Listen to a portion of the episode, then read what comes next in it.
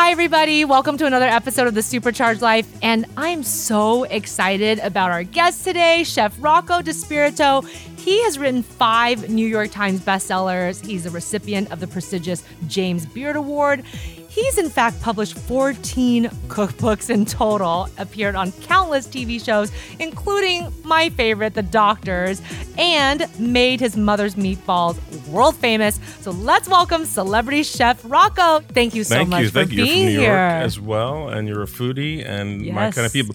And you're a neuropsychotherapist, and I have to say that I'm a big fan of your entire community, every level of it, every person in it. Very, a bunch of very giving, loving, uh, helpful people in my life. So, well, yeah. thank you. I've seen every kind of you know person that whose title ends in an ist, yes. and uh, so oh, I'm good. excited. Yeah. Well, I, I know that you are Therapist, familiar. psychotherapist, neuropsychotherapist. Yes, you know, you're- you're- pharmacist. yes. And you're very familiar with therapists because you actually started going to one when you were a child. Yeah, it's so funny. I've been in therapy since second grade, although I didn't know it until college. So when the uh, counselor at college said, "You know, we have a therapist on campus. You should attend."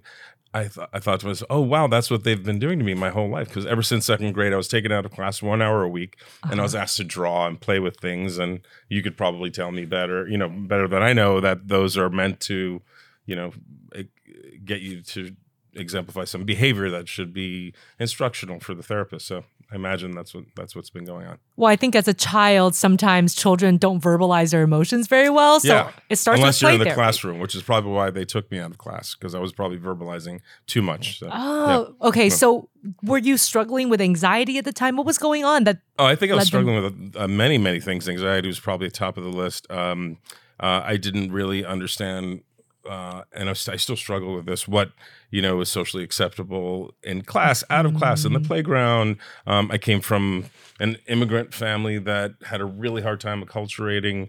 They were in their um, 30s and 40s when they came to the United States, so their mastery of Eng- English was almost none. We didn't speak English at home until um, I went to f- uh, kindergarten and demanded that we change, you know, our language at home from Italian to English. So yeah, I was very confused as a kid and, and wasn't sure, uh, you know, what what culture and uh, lifestyle I was exposed to at, at that time was the right one in public versus at home. right. I can imagine how that can really create just a sense of dissonance, right? Because you have a certain culture at home that is Right. honored, and then you go to school and these Americanized no one gets it. No one gets it. Yeah. yeah. Yeah. I'm from an immigrant family myself, and in fact, I'm an immigrant because I moved to the United States when I was nine. Okay, good. And so so my- you understand. You Yeah. understand really well. Yeah. Yeah, my Yeah. parents were in their 30s, and Mm. I don't think I could do what they did, Mm. which is uproot your life Right. and go to a completely different right. country where you don't speak the language Right. And try to read. And just make a life for yourself. yeah, They're so- amazing uh, parents, huh? The, the, that generation, I, I doubt they're from the same generation, but a generation of immigrants uh, have strength that I don't think I could I could find if I needed it. Uh, If I needed to move to another country right now, say because of I don't know coronavirus or something, I don't know that I could do it. I don't know that I could do it. I honestly, Yeah. I feel like I would not be able to do it, and I'm yeah, I'm very happy admitting that. I think I'm used to my creature comforts in Yeah, America, and while other countries are very nice to visit, it'd be so Yeah, different to try to insert yourself Yeah. in a world where you don't understand. So especially because my backup country was Italy. Yes, I am an Italian. Uh, I have an Italian passport. I'm an Italian citizen, and, I, and that was always going to be my backup country. And there, Mm-hmm. alas, there will be no Italy for me in the near future. right. Yeah. When was the last time you were in Italy? A couple of years ago, but I go Yeah. often. I've written cookbooks there, shot TV shows there. I'm very familiar with it. I love the culture. Uh, it's funny because it took me until my mid 30s to sort of get rid of my ethnic self-loathing and love the Italian side of me and embrace it and make it part of my work. Yes. And uh, had you met me in my early 30s when I was opening Union Pacific and asked me for a meatball recipe, I'd have laughed at you because I'd never made the meatballs, and my mom was, you know, making these incredible dishes. Yes. Um, but around 36, 7, 8, I, I sort of was like, wow, this is really the, the most wonderful part of my background. I have all these family members who live this culture. Uh, you know, this Italian culture in America. It's more Italian than American. Mhm. They speak Italian at home. They make their own food. They grow Yes. their own food. You know, it's just this most rich and wonderful lifestyle, right? And uh, in fact, some some of the their relatives live in what are called blue zones, but now I'm sure you're familiar, uh, where people live to 100 and above very often because they have this wonderful lifestyle filled with you know homemade food, organics, food, spirituality, purpose, community, and so I should have been following that the whole time. Yes. someone should have clued me in. Italian culture, I feel like, is the epitome of amazing food Right? and so much other things. Yeah. Like you said, community, togetherness. Yeah. I was just recently in Italy myself Yeah. a few months ago. My husband is Yeah. Italian descent. Oh, and great. he's yes, Oh, he's three Amazing. quarters Italian, a quarter Wow. Greek. Oh, cool. So we went to Italy and we just love the culture. The food was so The good every are day. so nice, right? It's, People it's are just so so, easy to get along there. You know. Yes, very, very different. Yeah. But like you said, America can be kind of scary for someone who's just Yeah. trying to figure things out. And Right. so as a kid, you actually struggled with some of that anxiety and knowing what the on the way here, I struggled with it. Did I, you? I was just always struggling with it. I think once you're when you're born a first generation uh, immigrant kid that grows up in a city like New York and and then a part of the city called Jamaica Queens, which is one of the most ethnically diverse places in the world. So I didn't go out of my house and encounter you know uh, American graffiti America. Mhm. I encountered another hundred ethnicities who each had their own culture that I Yes. and I didn't know what I, I should do. You know. Um, so I tried to hang. Uh, I tried to hold on to my Italian American upbringing and tried to s- sort of embrace the American, the clearly American things like the football and the baseball. Yes. Uh, you know those. So the Yankees were a big part of my childhood growing up, collecting baseball cards. Mhm. Uh, oddly enough, Bruce Lee was a big part of my childhood growing up because he was as American as it got at the time, and he was on. You know, his movies were out all the time at that time. Right. Um, but it's always very confusing. Anyway, my Yes. mom also had to struggle with the same thing. She came here in her mid 30s alone, Mm. uh, no husband, no children. Sponsored a bunch of her family members to come over, and then got married and brought a child over. And my dad couldn't come for several years due to immigration policies, and so she had a real hard time too. And but she really made the best of it with her broken English and uh, all the struggles that she had. She just made it look easy. So I feel a little uh, uh, when I complain about this. I feel a little like I shouldn't be complaining because clearly other people will get through this just fine. Well, I think everybody's so different in terms of how they respond to certain types Mm-hmm. of challenges because some of the challenges that you've had and the success that you've been able to achieve, I think other people, their minds would be blown. How did you do that? How did you overcome this? And I think one of the things that you have worked hard at overcoming is the social anxiety Mm. piece and yet always being in the spotlight. Because you're constantly on TV shows, you're a public figure. And it's so interesting to think about your origin story, where Yeah. as a child, that stuff probably just freaked you out so much and you couldn't even imagine yeah, a as a child, like as a young adult, um, I, I've told the story to um, many people about my early days at my first really big restaurant where I, I used an acting coach named Nancy Banks who lives in Los Angeles uh, to help me act through and and simulate encounters with my my customers because I was Mm. so uh, anxious and so uh, unable to go out into a dining room and, and say, "Hey, how was your meal? I'm Rocco. I'm the chef. I cooked this for you. What do you think?" Um, and I and, and it's funny because that was that was a time where I couldn't hide in the kitchen anymore. I was very happy hiding in the kitchen and just making great food and getting feedback through waiters and my Mhm. partners. And then at some point in the 90s, the chef had to step out because marketing yourself became as important as cooking. Uh, marketing yourself became as important as making the great product. So it became a very um, difficult choice to make every night. How much time do I spend out in the dining room marketing myself versus how much time do I spend in the kitchen making the product perfect? And that's when a lot of my other problems started with, you know, becoming uh, a known chef in the current industry that we, you know, we're all familiar with now, thanks to food television and, all the press chefs get. I'm actually a huge fan of food television. My Cool. favorite time to watch it is when I'm hungry. No, because then I just look Bad forward to to, eating. I know. Then I just want to have a huge meal Something after. you know covered in cheese. It'll be something Oh, covered in cheese. Yeah. I know. And it's so great because I Yeah. actually t- learned so much because I'm a most people are visual learners, but Yeah, I for sure, especially feel sure. like I am. So I like Yeah. watching them prep Yeah. the food and oh, I never thought about doing that or adding this ingredient. But I understand the dissonance you must have had when you thought, oh, well, my passion is to cook the food and make the product perfect. And now this whole other element where basically you have to market yourself and your food. And that's why you had to hire an acting coach to literally run through Yeah. Role plays with you. Role play, yeah. Like pretend I'm a customer and mm-hmm. then you come out and what will you say? And what if a mm-hmm. customer complains? What Yeah, will you say yeah, back? Mm-hmm. What if they give you a compliment? Yeah, So you had to really do it almost in a very mechanical way to get the the craft down, the, the mechanical technical the parts of mechanical of market, the mechanics of marketing and being charming in a dining room, uh, and and and also for television, we we we role played the Today Show. You know, someone played Katie Mm. Couric, and someone, played, you know, we really did this qu- quite a lot because I was starting to do a lot of TV appearances. And the ironic thing is, I I was one of the early chefs to become criticized for doing too much of that. Wow. And the whole time I- I've been thinking, I don't want to do any of that. So- but the industry is forcing me and and the competition in New York and, and in the country is forcing all of us to Mm-hmm. Sort of abandon a life in pursuit of perfection of product for a life where you're marketing 24 7 where you're you know hustling and pimping your product 24 7 Ugh. and it's it's you know to this day a very difficult choice Yeah. uh, but I do. If you ask me what I'd love to do for most of my day, every day, what, what's spiritual for me? It's it's still cooking. It's still Yeah. chopping an onion, heating up a pan, listen, listening to the sizzle, making something for a few hours, feeding it to someone, watching them, you know, uh, enjoy the, the food that I made, and that's it. That's it's a very simple life. If I if if I could have that, just that, I'd choose it in a- in a heartbeat. Well, I think chefs are amazing because really you're feeding people, you're literally providing nourishment to them, but also there's such an emotional element because it's love. Yeah. And my grandmother, who I adore and is like a second mother to me, she cooked for us all the time. And anytime I ate her dishes, you feel You the felt it. love. You felt the love ingredient. You really right? Feel yeah, the love. yeah. And, and I love that you also compare your career to a type of spirituality. So obviously everybody lives their spiritual life in different Mm-hmm, ways.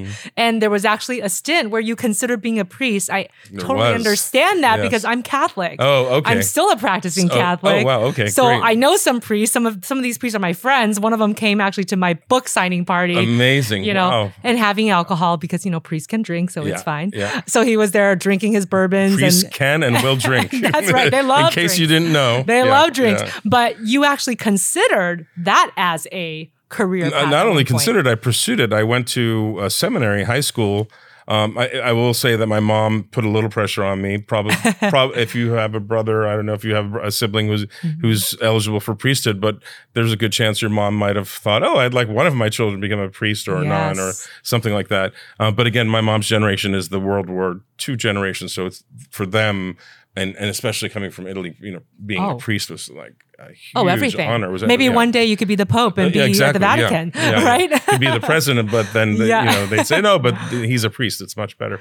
Yes. Um, and but I, I also um, looked at it through the metrics of what's good for me academically, and I was always sort of practical in that sense, and that was the best academic choice that I had. The kids who graduated from the school went to Harvard and Princeton, Yale, and West Point, and a lot of them also went to this major seminary. They called it the major seminary.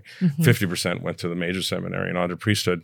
Um, but you just I just knew I was going to learn a lot. It was going to be a great academic experience. Then my family moved, and I went ended up in a public school where I I literally spent barely two years and graduated because I did so much work in the first year wow. uh, that I didn't need to go to class for the last year. So I just I um I took a summer course. I I accelerated through high school and I got into cooking school much faster than I expected, which turned out to be a wonderful thing for me. so how did you decide that seminary wasn't going to be for you and the priesthood wasn't going to be good for you? Uh, I felt very uncomfortable from day one. I I love the academic part of it. There were some teachers I really enjoyed. I made very close friendships with people that I, I still um, I'm still close with today. It's funny that you said uh, one of the, your priests visited your your, your book signing because that just happened to me recently. Oh, how funny. And Yeah. um, I just uh, ultimately wasn't comfortable in the environment and Hmm.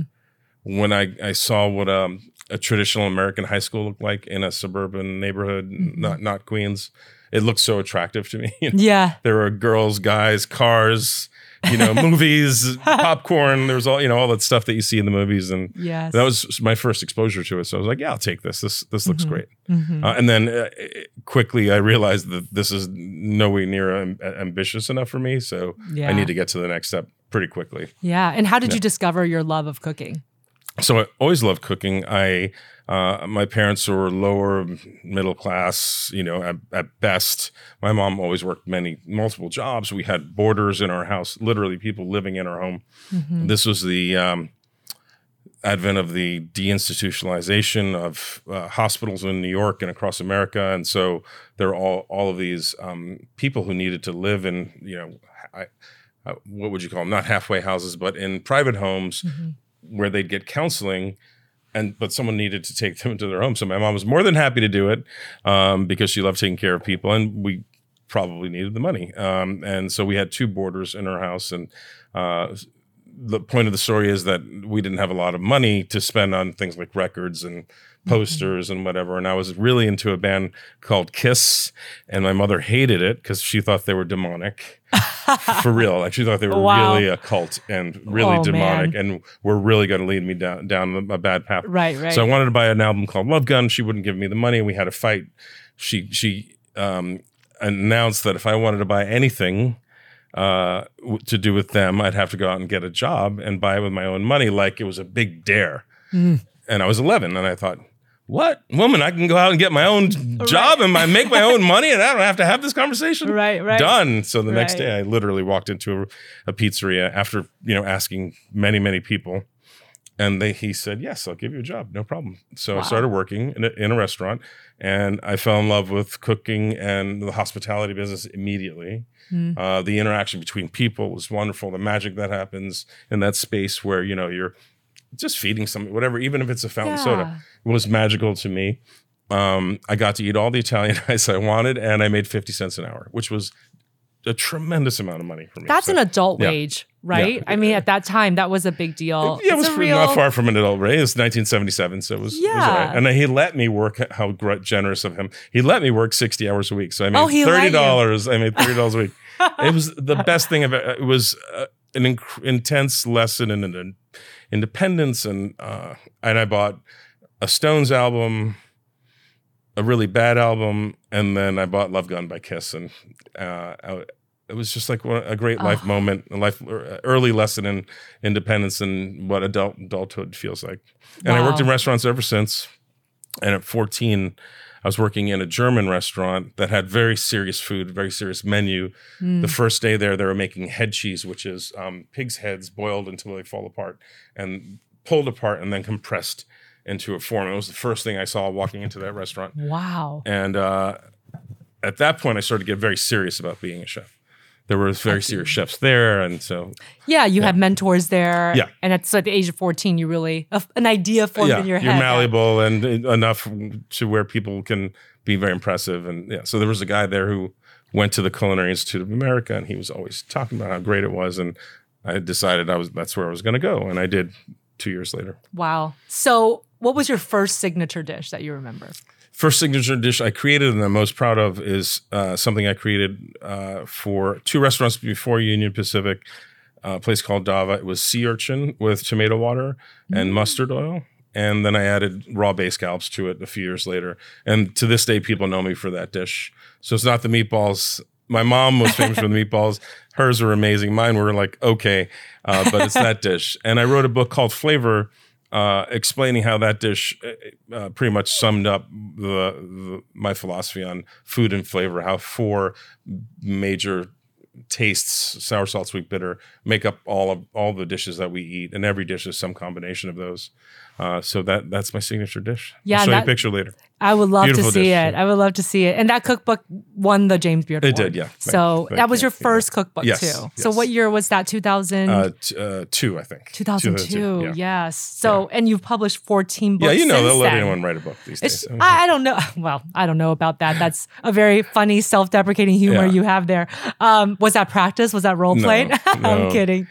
Um, but it's really great that you have been able to be so prolific, and I think sometimes people think how how can somebody have so much creativity right? Where do all your ideas come from? Because if you have 14 cookbooks mm-hmm. you probably have thousands of recipes just floating around in your head at all times. So i have lots of ideas floating around. Ingredients uh, provide me with, uh, with ideas. When i look at food i get ideas. Mm-hmm. um, you know i guess the opposite of anxiety and depression is uh, mania, so I, there's probably some of that going on, you know. Uh, but I've I've there's always a natural connection between myself and food.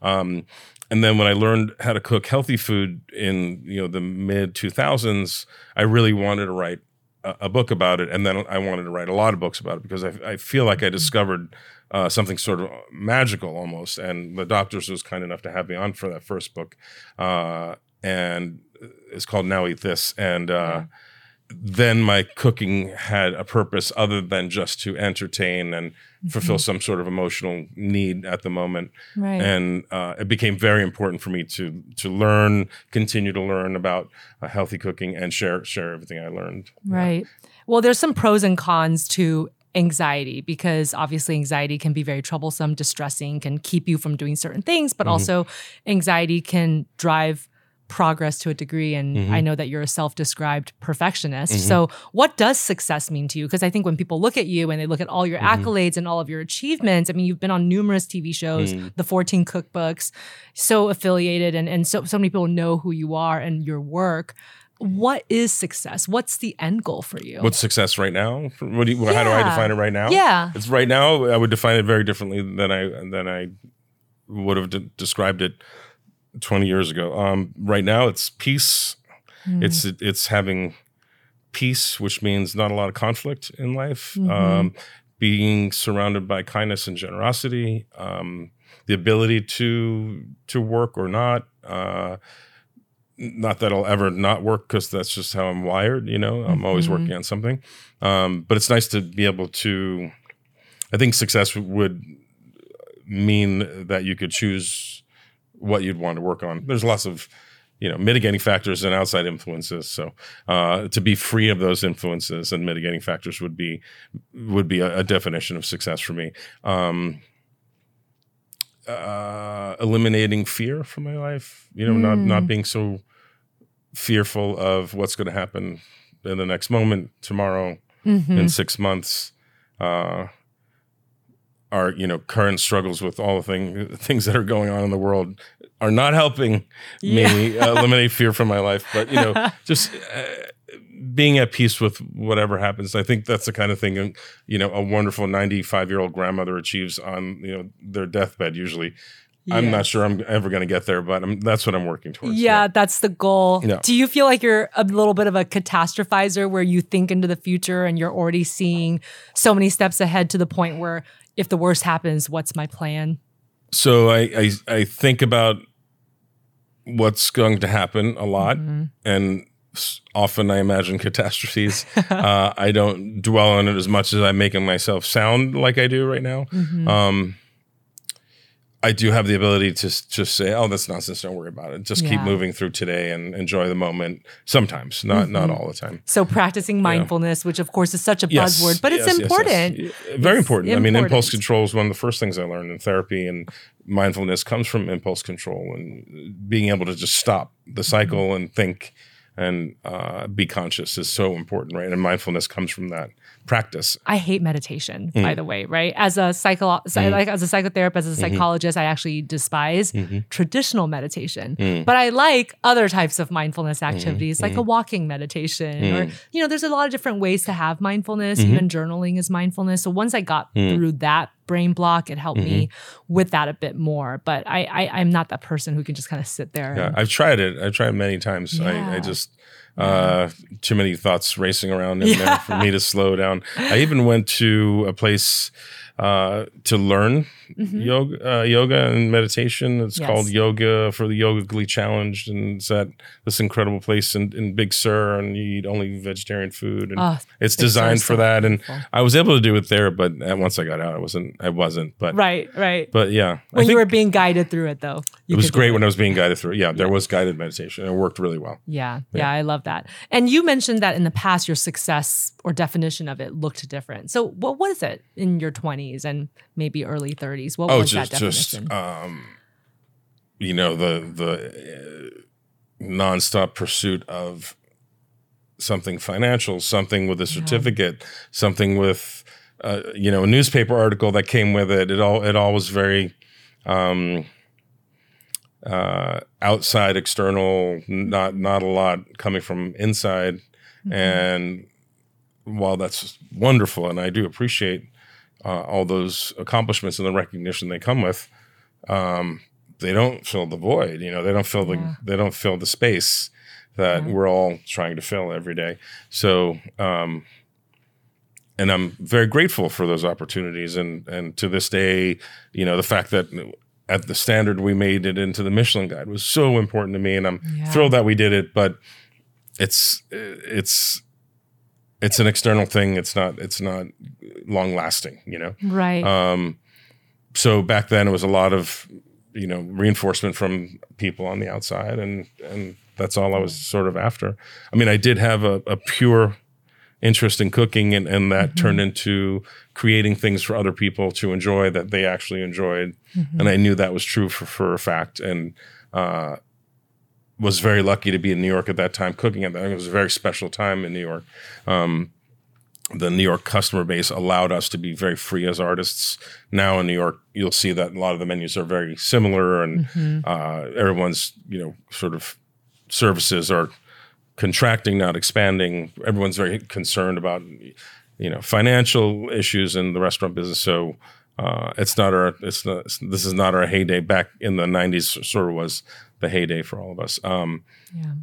And I think yeah so so moving from external you know recognition to a place where you can derive um, inner peace is sort of the the journey i've been on Yeah, and and I think a lot of people are going to resonate with that because as a society we're sort of taught to seek that type of what we call hedonic happiness, right? Where there's those bursts of joy when you achieve something external or the minute you first land at an awesome vacation mm. spot, you have that amazing flood of positive emotions, mm-hmm. but eventually that does go away. and we're off yeah And then as you work further on self development, and I think certainly as we get older, you start to realize that there's a different kind of happiness where it's really more based on your values and mm. The time you spend with people who you care about. And I think it really clicked for me when I lost my grandmother and realizing that no one on their deathbed is talking about the diplomas and the awards, right? Right, They're exactly. just happy to Yeah. be there with their Yeah. family, holding hands with Yeah. them. And I know that you suffered a major loss yourself. In fact, it was your mother Mm-hmm. who I know is a hero for you. yeah And you yeah, want to yeah. embody a lot of her values, I like do. kindness. Yeah, yeah, yeah. She's so my mother was was extraordinary on, in a lot of ways. Anyone who met her could could attest to the fact that she made them feel special and loved Mm-hmm. and like they had value in this world. I mean, anyone, Mm. any person. Uh, and she had, you know, a gift for uh, being extraordinarily generous with her humanity. And um, I don't have that gift. I'm, I, I look to her as an example of, of a person Right. uh, that I'd like to be more like, and I'm working towards being like her a little bit more uh, every day. But um, yeah, she was very special. She was very generous, very good mother. You know, the mechanics of being a mom, just making sure we were fed and clothed and Yeah. uh, taken care of. And then the spiritual side was very important to her. Um, she was able to be unselfish many, many times where it would have been very easy for her to be selfish. Um, when she was sick, she was unselfish. When she was dying, she was unselfish. She she made it very easy for us to understand, you know, and accept the fact that she was going to die. Uh, I don't know how somebody could do that. You yeah, know, she in my to. She was willing to have those hard discussions. You know, and in the middle of in the middle of random conversations, she'd say, you know. When I die, don't be unhappy. I lived a great life. I, you, I have you. Whoa. You have me.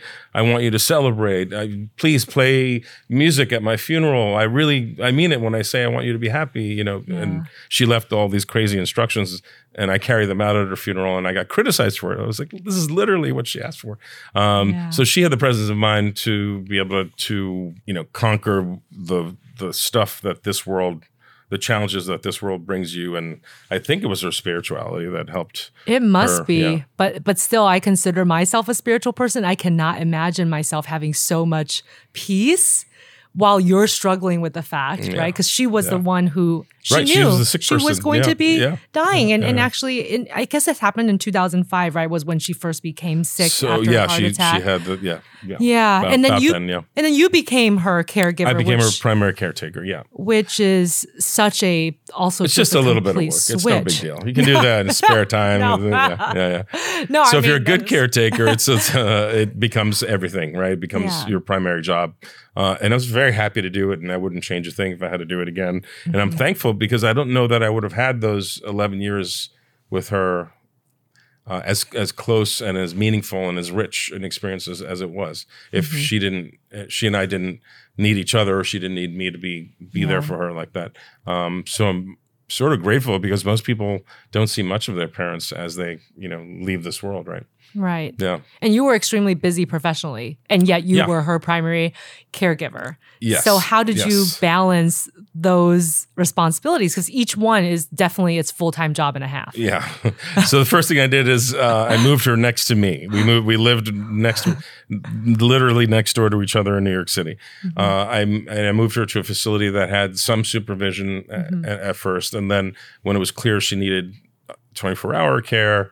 Uh, which she refused for many years. Uh, I finally won that fight after her stroke, and uh, I got her really good 24 hour care but I obviously had to supervise and maintain all those relationships. And I had to learn a lot about medicine and how Mhm. hospitals work and how doctors work and how to advocate for for. Uh, I hired consultants who were advocates, nurse advocates, Yes. physician assistant advocates, and if anybody's listening and they're going through the same thing, hire those people. It's worth every penny just to know that you can advocate for yourself, just to watch someone do it for you and then learn that you can do that for yourself, you know, is an amazing epiphany. It's such Right. an illuminating moment when someone goes up to whoever comes in the room and says, Hey, by the way, boom, boom, boom, boom, boom. I want to see the results now. Go back, get those results, come back, you report to me. We never have that So experience in the hospital. Usually, Oh, no way. they You- tell us what to do. right? Deferential Yeah, to the yeah, yeah, yeah, doctors, yeah. Right? like, oh yes, uh, uh, bowing and bowing and That's bowing. right. And meanwhile, the the care is not often not coordinated, and yeah. medicines are contraindicated. I mean, there's so many things that you need to be cautious about. So someone has to have their brain on that full time, and Yeah. that was me. And uh, I feel like someone should write a book about how to. I'm sure there are plenty in existence, but that curve, that learning curve from going to Mhm. uh, from just a a child to a caregiver is is pretty steep, and oh. there should be at least a ten page manual.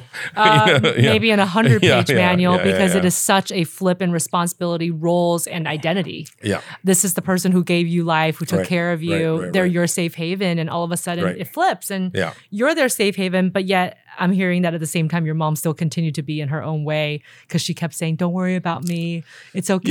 Yeah, yeah, yeah, yeah. I Which- want to die. Don't worry. I'm good. I know where I'm going. I yeah, I'm gonna be fine. Let me die. Let me. Uh, you know. Nah, that Yeah. just blows my mind. Yeah, I really can't comprehend as she is beyond this world for sure. yeah. But I, I think that sometimes people, in an effort to try to empathize with you and maybe provide you with some comfort when your loved one finally passes away, they say things to you like, well, at least you had a quality time with her or at least you Mhm. had time and i think sometimes they don't realize that when there is a chronic illness that gets dragged out you're basically then just grieving the entire time Yeah, yeah, and getting the years and, and and years. understanding that you know you're this is the beginning of the end, right? right The first heart attack, I thought, oh, this is okay. We're gonna fix this. She she Yeah. survived, and doctors were like, yeah, she, she could live a long life after this. And Mhm. then every every time something else happened, it was like, well, Yeah. she might live another five years. She might live another six years, another three years.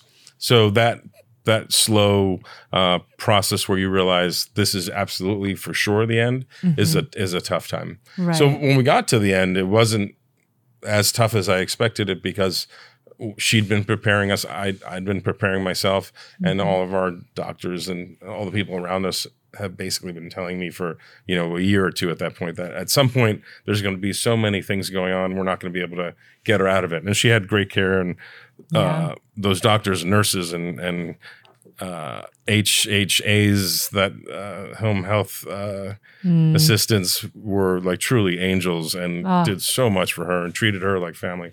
Yeah. Um, and then while you're doing that, of course, you can't take care of yourself, right? Because Right. you're trying to earn a living, take care of your mom, Yep. do all You that come stuff. last. And yeah, so I had a few rough patches with myself. Mm-hmm. Um, I got through most of them. I'm in, sort of coming out of another rough patch right now Mm-hmm. because I had back surgery, and you know the self care just falls to the bottom of the list. Mm-hmm. Um, and uh, and I wrote a book about health and wellness that just came out, and so it's kind of odd because I'm I'm not in my best shape ever, Mm-hmm. and I've been on the show in my best shape ever. Well, the doctors. When I say this show, I mean the doctors, right? I think of it like my family because they've been with me this whole journey. Um, and now I'm getting people who are saying you're not, you look terrible. Like, what's, how can Yeah. you sell a book in health and well? I'm like, well, we're not perfect, you know. We- Right. We, So we have, judgy. We have rough times too. Yeah. And, and I usually I come right out front and say, listen, this is not me at my best, but this book is a good book, and these recipes still work, and keto will help you lose weight. Yeah. Uh, so there's all that going on right Oh, now. Yeah, but yeah, so annoying that you have to defend that. Yeah. And as you mentioned earlier, because you have to market your product. That's why everyone's looking and they're saying, well, but I have this other picture of you from X Yeah. year and you Yeah. look this way. And Yeah. and it's so tough because I think you bring up this huge element of self-care that people still think that it's selfish, that there's a lot of stigma against it. And especially when you're caring for somebody, a loved one. Uh, I feel like sometimes it feels like a little bit too indulgent almost to be taking care of yourself in that moment, or at least that's the perception. Well, these other things have to come first. My Right, businesses, my right, career, my mom, right. other family members who are grieving my mom, you know, and then where does that leave room for you? So, so what were some of the rough patches that you went through during that time? Uh, so so leaving um, Rocco's and Union Pacific when my mom first became um, my dependent, I guess you would call it, or, or Mm-hmm. the person I had to care for was a rough patch. Um, my self care was 0 Mm-hmm. Uh, then I got into through a couple of accidents and I don't know, you know, magic and the universe speaking to me. I, I was asked to be on The Biggest Loser. I was asked to do a triathlon for charity. Uh, my doctor told me my my numbers weren't great, and I'd been complaining to him that my numbers weren't great my whole life. And he'd always told me that you're a hypochondriac. You need to get, you know, s- you need to stop worrying. Your numbers Yeah. are great. You're a young man. You're healthy. And I remember him saying, "Hey, guess what? You're finally not, your numbers are finally not great. So congratulations. You have something to worry about." and he said, um, "Here's I need you to get on these medicines. You know, uh, because I don't I don't like how the numbers look, and I want you know." 20 years from now for you to be okay. Uh, and I remember we, we went through all the medicines and, this, and there were three medicines and uh, those were, that was a lot for me, three, Right. going from zero to three. Right. And uh, we talked about side effects. Side effects are all terrible, of course. And then he said, but you could also diet and exercise. And I said, oh, you mean if I do that, um, I don't have to take the medicines or I'll still have to take the medicine. It was like, if you do that, you probably won't have to take any of the medicines. He said, I tell everyone that, but no one ever does it. I was like, okay, I'll be the first. Let me, let me be the first. yeah. And so those that confluence of events and the triathlon especially got me on a path where I was really taking good care of myself and learning what taking good care of yourself means, learning what foods will get you there, what foods will get you to a, a good weight, what foods will uh, sustain tremendous endurance, um, athleticism like a triathlon. And it was a several year period, but you know I got to the best shape of my life, and I was in my 40s Um, and I sustained that for a long time. I did I did um, the United States Championships for triathlons in, in Florida, and uh, I have three bikes on my wall to attest for it. Uh, but there were you know there were moments where uh, it just fell apart because I, I lost my mom, my dad, a pet, a, few other things uh, happened all in the same sort of three to five year period, and then my back surgery, and uh, I not don't want anyone to feel sorry for me. Obviously, I I know that everyone goes through this stuff. Um, But it was just in but it's just a rapid lot, you know. It's a lot of stuff Yeah. happening. Yeah, it's a lot of stuff happening. Yeah, well, and then yeah. you lost your Yeah. mobility for a bit because you actually needed spine surgery. So were you born with scoliosis? yes, yes. How did you keep it at bay all of these years? I remember those exams Yeah, like so- bend and they yeah, your spine. exactly. Yeah. So in my in my time, there was really nothing they could do. Now they can fix it before puberty if you have Mm. it, uh, and if you if it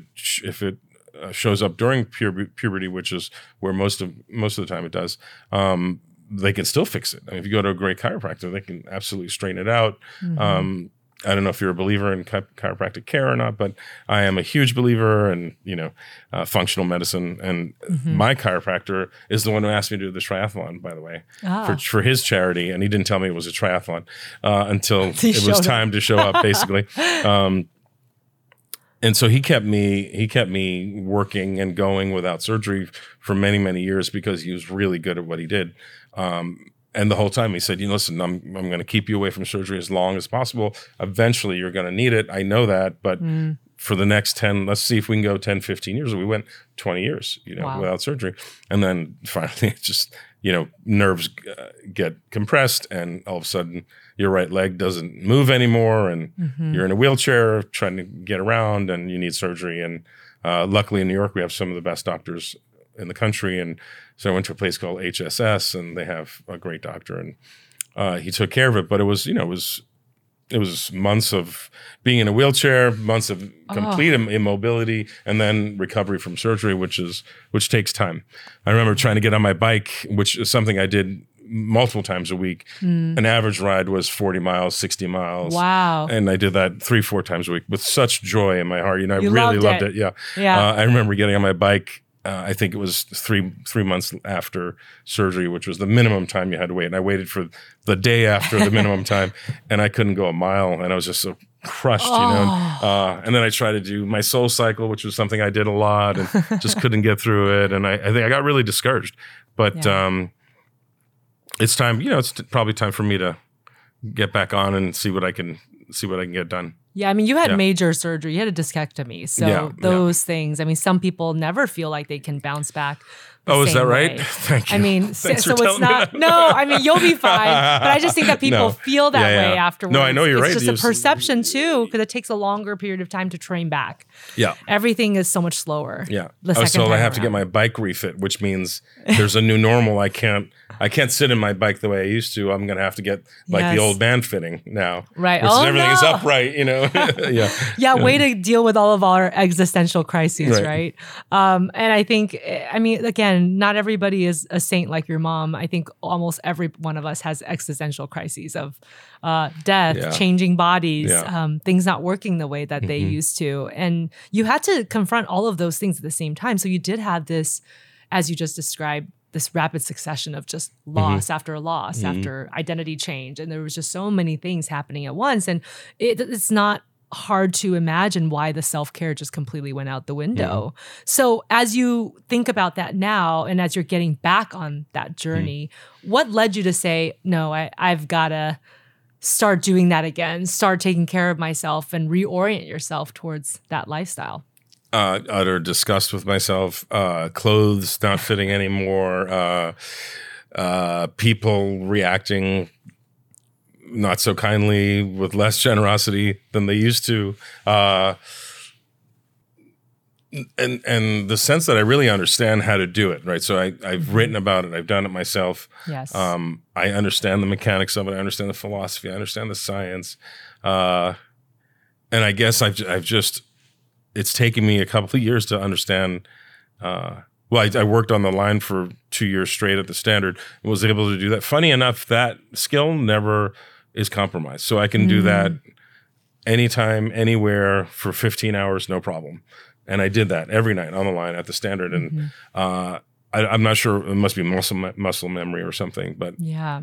no matter what my physical condition is, I can I can cook on the line for 14 hours. Anyway, Wow. um, some of the reaction is, you know, I, I understand that some of the reaction from the public comes from just a, a silly place, but some of it's legit because I have been for over 10 years trying to be a model of what um, living a healthy lifestyle means and, and writing books about it and being an advocate for it. And I understand their disappointment.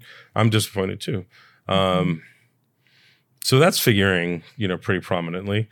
Mhm. Uh, and then at my age, this starts to become very serious, right? If if I allow this to get too out of hand, then then I'm looking at the same problems my mom had, and I definitely don't want to repeat that cycle because that's not that's not a fun one, you know. Right. Hmm. Yeah. And I think that it, it is hard because sometimes people think, okay, you're a health and wellness role model. And somehow you're supposed to have it all figured out. Mhm. I think it's so much more motivating and inspiring when you can actually see their entire journey, all the pitfalls, all the times when they struggle. Because if you never struggled, uh, how can you teach people and actually relate to them on that level, right? Because if you don't know what they're going through and you just say, well, do this because this is what happens, I don't know if you have any credibility in some ways Yeah. because then you haven't even dealt Yeah. with the challenges. So how can you know Mhm. what it's like to be on the other side? And and so while people are judgmental, I think it says a lot more about themselves than it does about you. But I know that at the moment it doesn't feel that way. You know, Mm. And there and there have been people who've said, uh, you know, I I don't love that you're going through this, but I really think you understand me now. You know, I, I think that you understand what the average person goes through because I I'm not average in the sense that I have a food delivery system where I get food delivered to my house. Mm-hmm. Um, it's my it's my business, so. Um, it's not that unusual that you would have your own food sent to you, but Yeah. I, I eat the best food you can make every day. yes, You know, Um, uh, except when I'm judging one of the TV shows that you you've probably seen on Food Network. Sometimes then it goes so sideways completely. Uh, yeah, but so I, I think it's good for me to understand what, what people who are really struggling are struggling with, and I think it's good for you're right. It's good for them to see me struggle and hopefully overcome. You know, at some point. Yeah, absolutely. So, what are some of the things that you're doing now to get back into? So it? just you know the consciousness, just the the the what I tell other people to to do, which is not crave and consume, but crave and be conscious. Right, crave and make a decision. Yeah. Think. You know, impulse control. Um, what are the ramifications of this food choice you're about to make or beverage choice you're about to make? So just, in, you know, giving myself that, that speech and Yeah. and making that a more important part of my life every day, and understanding that even if I'm going to judge a cooking show where I'm going to have to eat, you know, I don't know what for three days, Yeah, there are still ways to mitigate the, you know, the uh, losses of gains that will happen because of that. right. Um, and then uh, the physical activity, I'm just making um, uh, a real, making it really important for me to figure out what physical acti- activity will be comfortable for me in this Mhm. post, you know, surgery world. Yeah. Uh, and it's going to take some time. and I'll just have to figure it out. How is your pain now? Is it okay? Are you able to do Well, most things? it, it was um, acute sciatica, so the pain was, you know, 10 out of 10 all the time. Oh, Now it's, uh, you know, in the two, three Oh, range. It'll good. always be there. I mean, yeah. Yeah. And and my doctor thinks I'm going to need surgery again in about 10 years. You know, the Mhm. crazy one with all the pins and rods and Oh, all that stuff. no. Yeah, yeah. So, but you got 10 years. Yeah, I've got 10 You years, got yeah. 10 years. yeah. Don't think about If I that give myself those 10 years, right? If I make sure I'm cuz being healthy and and having a low body weight and all that's very important in Mhm. terms of how your spine, you know, heals Yeah. and I will be the first to admit that I struggle deeply with existential crises. And actually, it didn't really happen until my grandmother died because, Hmm. again, she was such an important figure for me. She was the reason why our entire family was Catholic. She was the Mm. first one who was converted when she was Oh, in wow. Taiwan. Um, I was raised by her because my parents were both so busy and working for the first few years of my life. I didn't really see them much because they would come home after I fell asleep. it's great. You were lucky. Grandmas are the best. Oh, they're Yeah. the best. She walked me to kindergarten. She cooked all my food. So and cool. yeah, but you know, after she passed away, I became deathly afraid of death, actually. I never thought about it before. I had this very, you know, cavalier Yeah. thoughts about it. Like, well, Yeah. you know, we all die sometimes, Yeah, big deal. Sure. You know? No big deal. and yeah, then yeah. somebody actually close to you dies Right. and you You're all of a sudden just come into focus with Right. this idea of our life is mortal. Yeah. And I have had some sports injuries throughout the last few years. And again, after every sports injury, each recovery period is longer. Yeah. I have to be so much kinder to my body. Mhm. I can't eat the way that I used to and look the same. So Mm. it's like my runs get longer and longer so that I can still eat because I'm a foodie. Mm. So I think like all of us struggle with it to Mhm. some degree. You all, you have to make those changes, and, and having a well life is hard. And when you have a tough day, sometimes you just think, I'm not going to exercise today, Yeah. and then one day turns into ten, right? So Yeah, it's very exactly. easy Yeah. for that to happen. Just And slip into that cycle. yeah, yeah. But there is so much positivity that you still espouse all the time. And like you said, you wrote this book and despite the haters, it's still a good book with great tips because you've lived that life too. Yes, You've you done know, that and it's worked. Very solid science, and Yeah. you know it's nice because um, every time I write a cookbook, I'm trying to push.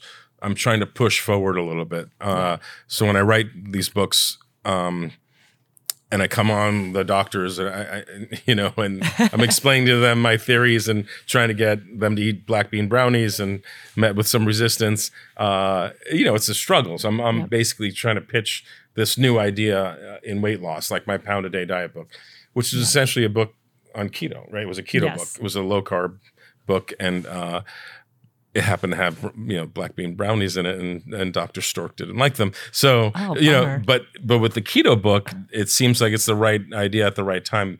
Everybody seems to know what keto is. Everybody Mhm. knows it's a low carb, high fat, you know, uh, diet, and uh, half the people I talk to are on it and getting success, you know, and achieving Yeah. success with it. So it's nice to have that finally. Uh, it's funny because three years ago when we first conceived of this book, the Comfort Food Keto book, um, we weren't sure if we should use the term keto because even three years ago we Mhm. felt like it was a little bit experimental and might Right. be scary. Yes. But it turns out three years later, it, it's really just the perfect timing for it.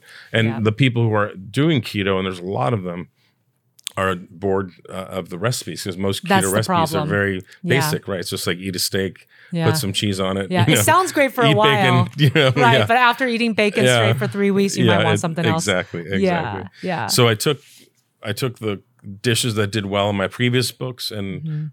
Ones that got great reactions to, including the meatballs, of course, and Mhm.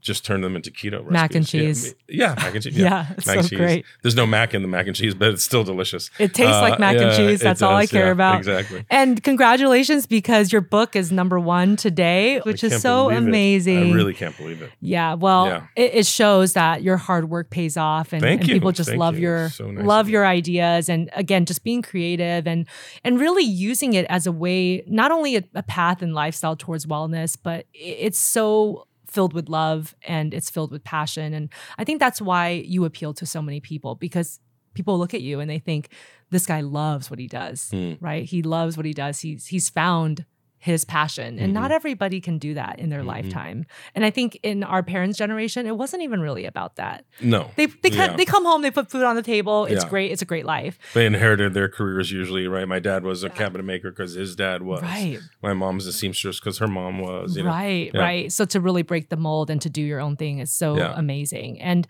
my podcast is all about teaching people to supercharge their life. And I think you really embody that because you have supercharged all of these Thanks. aspects of your Thanks. life. But also the self-care went to the self-care went to the bottom of things for a bit. Mhm. So I think we should talk about that. You Mm-hmm. know, I really like to give my listeners a practical tip that they can Mhm. take and really improve their life that day. And I think so many people who are Sure. listening, they get it. They're like, Yeah. wow, self care after loss, any kind of loss, Yeah, whether it's your yeah, physical mobility, your parents, Mhm. you know, what you thought your career looked like in one aspect, the Mhm. restaurant aspect, and then doing something else, you know, Mhm. kind of reinventing your career. But all of those things are losses. And it's so hard to care for yourself after each of those losses. And you had Mhm. so many at one time.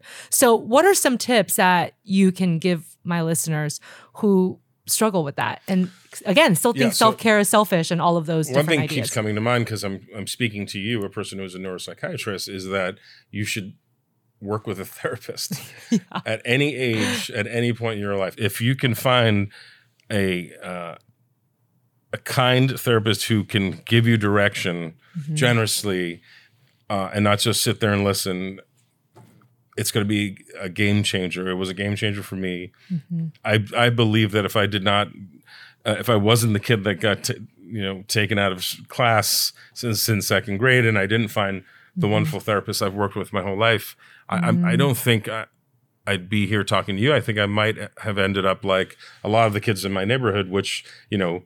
Uh, include death from overdose, death, Oh, death by police, death right. in other forms, uh, jail. I, mean, I grew up in a really rough part of Queens, and those kids didn't have a lot to look forward to. And a lot of my Mhm. really good friends ended up in very bad places. I'm Mhm. not sure that that wouldn't have happened to me if I didn't have the help. For some reason, people wanted to take me out of class and help me. Yeah. Um, if you if you're a person who um, is struggling and there's someone who wants to talk to you, or if, if there's someone in your church or or even a professional therapist that you happen to know, or if you don't Mhm. know, look up your in your in- book of insurance is probably someone you can go to, yeah. and they are game changers. These these are professionals with no agenda who Mhm. will will listen to you talk about things that no one else will listen to. Mhm. And I know there's a lot of people out there who say, like to say, I don't need, I'm not Yes. crazy. I don't need therapy. Yes. I'm not a crazy person. It's it's so not about that, and it's it come a long way too, even in my lifetime, Yes. from sort of like classic analysis. Freudian ana- analysis, That's where right. you just sat and talked all the time, and no one ever said, you know, you're on the right track or you're not. No, they just Uh, lay there. It's very different now. So that's one massive tip that I'd like to share uh, that has been a game changer for me. Um, another thing is the sweet art of self discipline, right? So there are times where you just have to crank that up and and understand uh, if you're depriving yourself of something that gives you pleasure but doesn't give you health, doesn't give you peace. Mhm. You have to do the math on those decisions and and decide which is more important. And for Yeah. me right now, it's very clear I need to make choices that give me health and peace and not just pleasure. Yes. Yes. Um, and that's just uh, uh, it's it's a discipline, right? It's something you have Yeah. to practice at. I love both of those tips because, again, values based decision making, your second tip is so important. Really having a compass so that your decisions don't just come from, like you said, that hedonic Impulse, happiness, yeah. that impulse. Well, this is going to feel really good in the moment. Mhm. It's more what's going to bring me that inner Mhm, peace mhm. and how will I wake up tomorrow morning and Mhm. just feel really good about the decision that I made, right? And, and it's really about what you want in your soul. But I but I love your first tip too. And you know, for the record, I would be honored to be called a therapist. I think therapists of all different types of training can all be really wonderful. Mm-hmm. My therapist that I had for a couple of years after my grandmother passed away, that was when I really felt like I need to go to therapy. I'm Mhm. dealing with this grief and it's Mhm. really hard. She was an MFT and she was one of the most brilliant therapists Mm. that I had. And she had such a way about her that was so kind and Mhm. and so non-judgmental Mhm. because I had all of these judgments in my head, all Sure. this shame and guilt about why I was feeling this Sure. way, like I didn't appreciate my life, but I just had a hard time after my grandmother passed away and it was hard for me. And she never judged me for some of the meanest thoughts that I said to myself in my head, you know, uh, criticizing myself for Right, still right. struggling with it a few months Right. later. That's because Yeah. they're professionals, right? Yeah. A lot of people say, "Well, I have my mom, I have my brother, I have my husband, I have my best friend," but there's there. It's going to be impossible for those people to be uh, um, absolutely objective. They have an agenda, Yeah. and they may not even recognize what their agenda is while they're giving you advice. So you need someone who, who's agenda free, who's objective and professionally trained. Yes. Yeah. And I think sometimes people shy away from it, as you just mentioned, Yeah. all the stigma.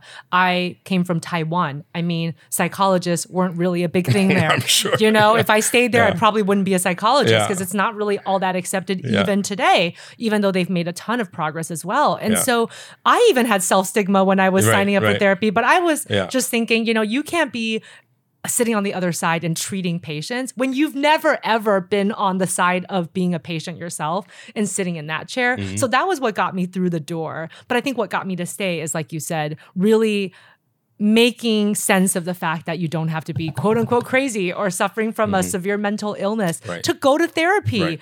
Professionals can help you through. Mm-hmm. difficult times in your life and mm-hmm. teach you coping strategies and I'm very thankful for my mm-hmm. experiences in therapy. If you need to see a psychiatrist and you mm-hmm. do need medicine, don't be upset with That's yourself okay, because too. it's okay and it may help in the short term and the long term forever. Yes. It, Yes. There are you know a number of ways to, to, to treat yourself when you're facing these obstacles, and I feel like some of the more valuable ones, like the ones we're talking about, are the ones people are most afraid of. Right. And, then, then one other thing that I think has helped me, even though it's it's it's led to some criticism of my choices, is not being afraid to pick.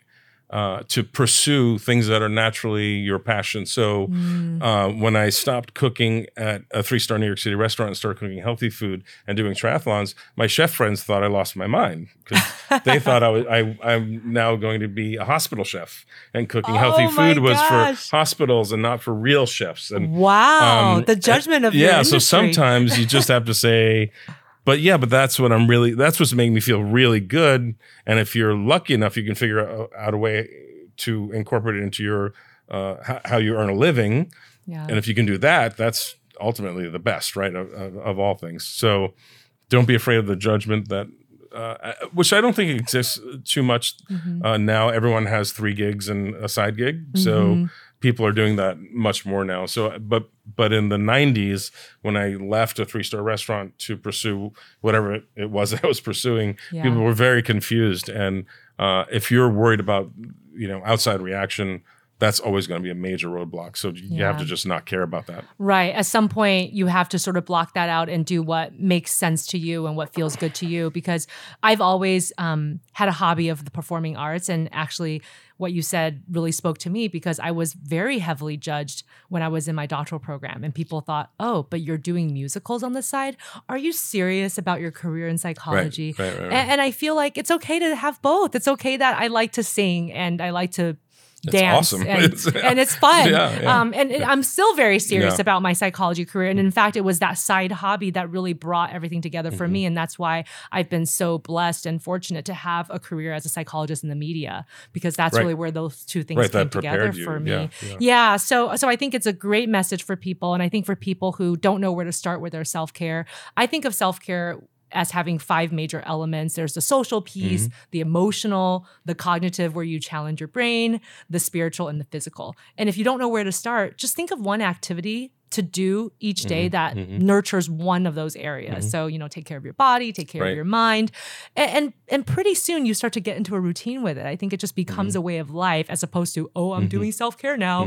Here's the 30 minutes where I do Yeah. self-care. And it doesn't have to be so robotic. It can Mm-hmm. be really free. It can be really all about your passion and maybe a Mm-hmm. way for you to find a new hobby too. Sure. Yeah. Do you find that having a, uh, a friend who's also who has similar interests that, that can share your, you know, the hobbies or whatever it is that you choose to enhance your self care are important? Like I have a I have a friend who's really into tea, Oh, and so fun. when I have tea with him, it's absolutely self care, and it's Yes. sometimes it feels self indulgent, but it's definitely a great moment for my you know inner outer health.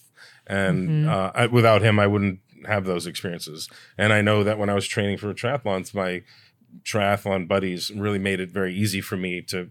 So I think seeking out people who have similar interests yes. and take care of themselves really well, either in any one of the ways that you described, is Yeah. helpful. I love that Because idea. doing it on your own is is, is yeah. challenging. And then you kind of have to go into it yourself. So if you have somebody to do it with, then Mm-hmm. that's also great because you get connectivity, you get that social time Yeah. with the person you care Yeah. about. Plus, you get exposed to a, a new whole arena of things. And Yeah. so, and it's so easy to find those people now. Yeah. social media.